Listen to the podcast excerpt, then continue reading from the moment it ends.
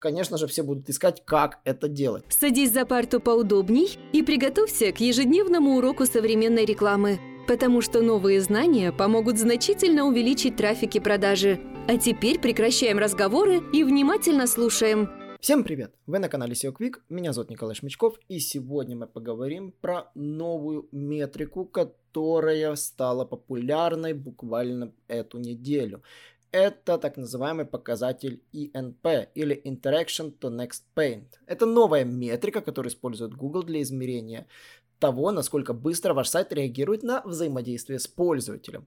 Вы скажете, очень похоже на First Input Delay. Да, она похожа, и на самом деле я решил покопать информацию, а вы об этой метрике, скорее всего, узнали, если следите за своей почтой, и вам Search Console прислал соответствующее уведомление, что ваш показатель UNP, ENP низкий, и вы, наверное, ищете информацию в интернете. Я в этом подкасте постараюсь рассказать все, что вам нужно знать об этой метрике, к чему готовиться, и, конечно же, что мы о ней в целом знаем. Эта метрика, если посмотреть более детально, это инструмент, который вводился ранее. Он был в API Гугла, и ранее он был, э, значился как Experimental Interaction to Next, to Next Paint, и эта метрика будет удалена через 90 дней как сказали, 8 августа 2023 года, а ее заменит теперь Interaction to Next Paint. То есть эта метрика уже существует в API при запросе анализа показатели этой страницы. Что это значит? Давайте на пальчиках.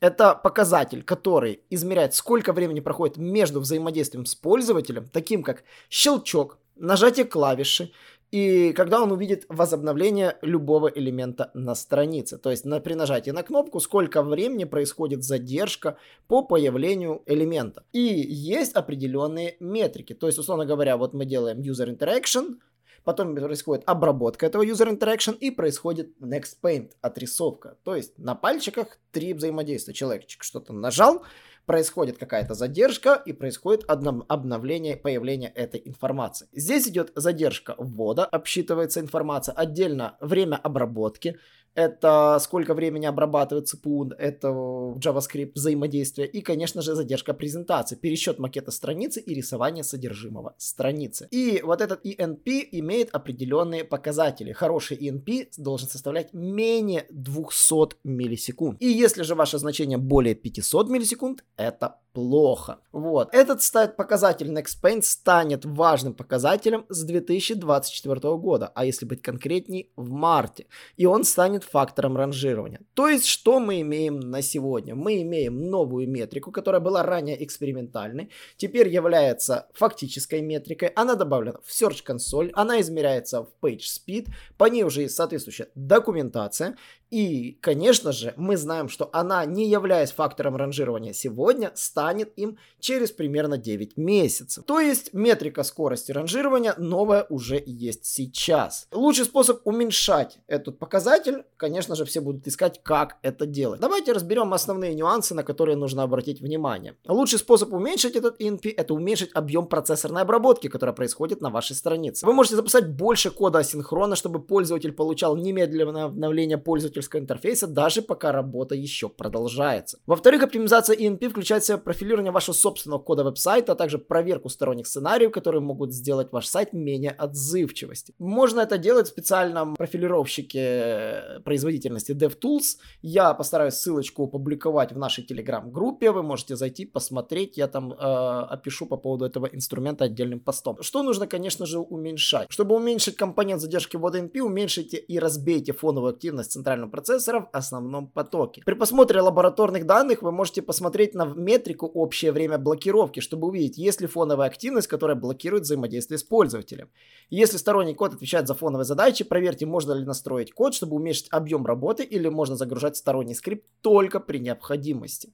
Как же тогда поступать, если ваши кнопки там требуют долгой процедурной обработки после нажатия? Самым простым вариантом будет показ так называемой строки загрузки, спиннера, что там что-то крутится, крутится, и запустить set timeout э, отклик, когда она закончится.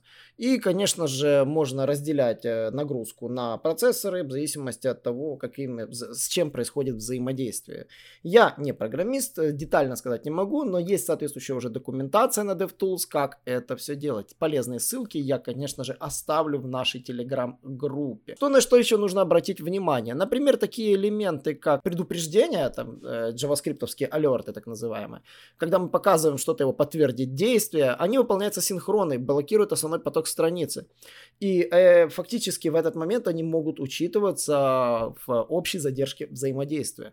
И потом вот, вот эти попапчики встроенные, которые всплывают, они могут повлиять на этот показатель. И величина задержки представления, конечно же, будет зависеть от сложности страницы и объема обновления страницы. Если рендеринг содержимого страницы происходит медленно, рассмотрите возможность показа только важного содержимого в верхней части страницы, чтобы доставить следующий кадр.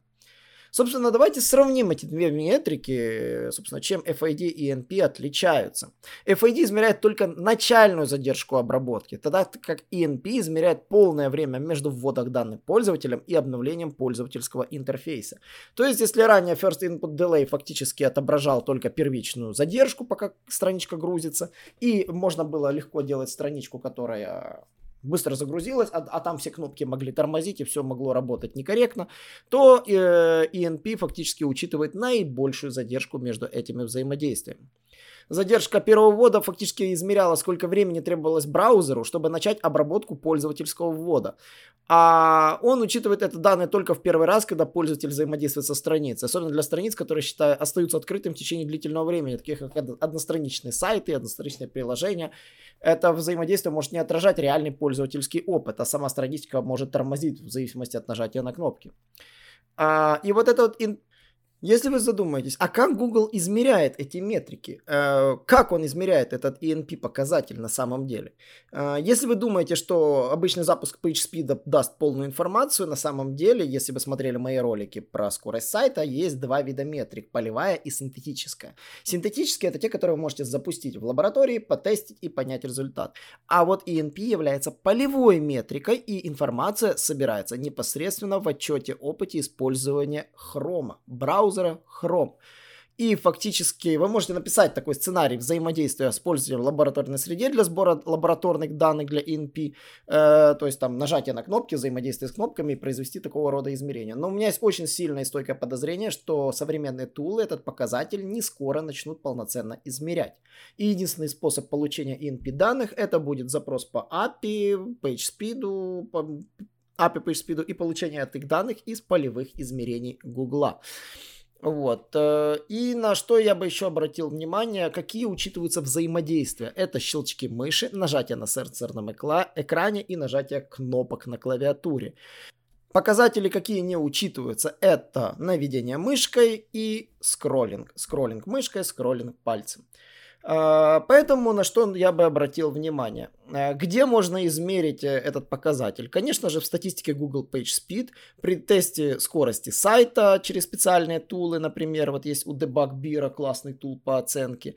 Э, его у него же есть и расширение для SiteSpeed, для Chrome. Можно, конечно же, в Search Console увидеть, ну и в библиотеке Web Vitals. Ссылочки все я предоставлю в описании в следующем посте в Телеграме. Советую вам после прослушивания этот пост найти.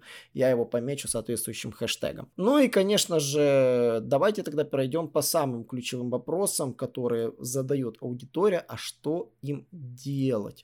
Конечно же, за что браться, за что хвататься? Не нужно посыпать голову пеплом, как я уже писал у себя в посте. Эта метрика фактически является свежей. Она будет пока что еще обкатываться. Она будет собирать данные. На сегодняшний день она выкатила вам данные реального пользовательского опыта. У вас целых 9 месяцев до марта 2024 года, чтобы решить вопросы по этому показателю, потому что только после этого, после марта 2024 года, этот показатель официально станет фактором ранжирования и будет влиять на ранжирование ваших сайтов в первой десятке, двадцатке. Вот. Э, работать нужно будет оперативно. Вот, э, на что бы я обратил внимание, конечно же, все ваши основные страницы, которые приносят вам трафик, э, произвести реальный замер взаимодействия пользователя с теми элементами, которые я перечислил. То есть э, программистам добавятся работы. По одной причине фактически вам э, не дадут четкого технического задания, что конкретно исправлять. Некоторые решения иногда приходится решать э, креативно, то есть, возможно, решением каких-то скриптов, то есть обычными там э, э, какими-то командами в консоли, вам здесь, возможно, не выкрутиться в коде. Ну и, конечно же, насущный вопрос, а где посмотреть страницы, у которых у меня проблемы с этим показателем. Я рекомендую на самом деле зайти в Search Console, выбрать основные интернет-показатели в разделе «Качество», и, конечно же, вы увидите в основных интернет-показателях э, волшебное уведомление. Показатель INP заменит FID в Core Web Vitals в марте 2024 года. И там будет ссылочка на «Изучите проблемы INP на вашем сайте». При клике на этот раздел сразу вам покажется список страниц, и у многих там вы увидите, что там появились ошибки, начиная где-то с 20 июня. У кого-то раньше, у кого-то позже, но в этот период. И вы увидите показатели э, группы, по группам разбитые страницы, и там будут показатели в миллисекундах, которые там, если у вас желтая зона, у вас будет больше 200, если у вас красная зона, будет больше 500. А, на самом деле я рекомендую изучить этот показатель, посмотреть реальную статистику по страницам, далее открыть PageSpeed и посмотреть, что конкретно замедляет каждую уникальную страницу. Напоминаю, тест полевой, не синтетический. Это значит, что данные собираются непосредственно из э, пользовательского опыта, а не э, при помощи теста и анализа на какой-то специальной системе. То есть проверить себя вы можете без всяких дорогущих платных сервисов. Просто проверить страничку в PageSpeed и посмотреть, что конкретно замедляет какой показатель, какие конкретные баги там выползают. Э, страничку нужно сразу давать веб-девелоперу, и чтобы он сидел и разбирался, читал документацию и пробовал ее исправить. а, к чему это может привести? А, в целом, а, в ближайшие где-то вот эти 9 месяцев, даже чуть раньше, мы прогнозируем спрос на разработчиков, которые будут выполнять такого рода оптимизацию сайтов. А, ведь потеря позиции приносит гораздо больше убытков, чем затраты на разработчиков. Второй нюанс это то, что не все разработчики, особенно фронтенды, будут детально это все изучать. То есть и на 100 разработчиков, я уверен, детально это выучит ну, разработчиков 20. То есть вырастет ценник на эту услугу, и ее будут отдельно продавать и пиарить, оптимизацию по ENP. Э, возможно, на украинском фрилансе, на Upwork появится огромное количество разрабов, которые это освоят раньше всех и будут предлагать оптимизацию по ENP там, за какую-то сумму денег в час. Вот. Я тоже это прогнозирую, поэтому спрос на фронтенд разработчиков уже в Твиттере анонсировали другие SEOшники, что Google анонсировал э, новый, новый, пока, новую метрику, количество э, фронтенд разработчиков увеличилось там. Да, на самом деле здесь будет бум на квалифицированных разрабов. Многие будут менять разрабов, привлекать сторонних разрабов в свою команду именно благодаря вот этому нюансу. Потому что стоит, как говорится, проигнорировать этот показатель, вы потеряете все, потеряете трафик, потеряете позиции, и, соответственно, у вас упадут продажи. Да, моя волшебная формула.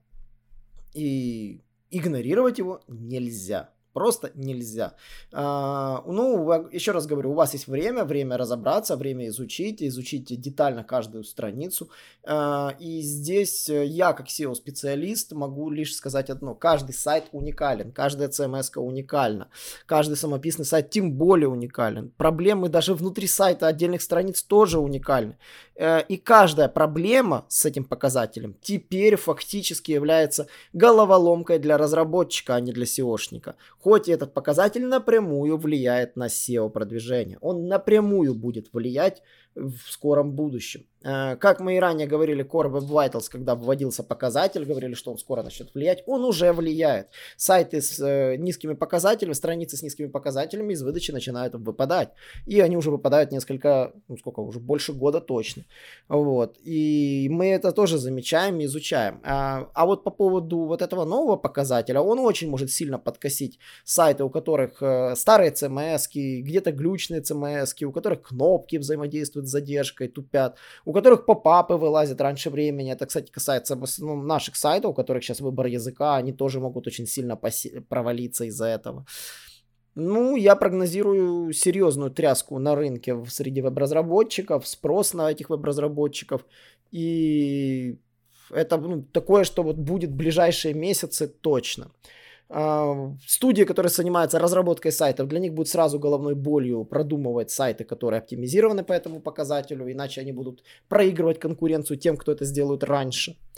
Поэтому да, я считаю, что сегодня нужно вовремя перестроиться, чтобы успеть к этому времени и успеть заработать на этом денег, в частности, я имею в виду про веб-разработчиков, а сайтам э, вовремя решить эту проблему, а не решать ее в последний день.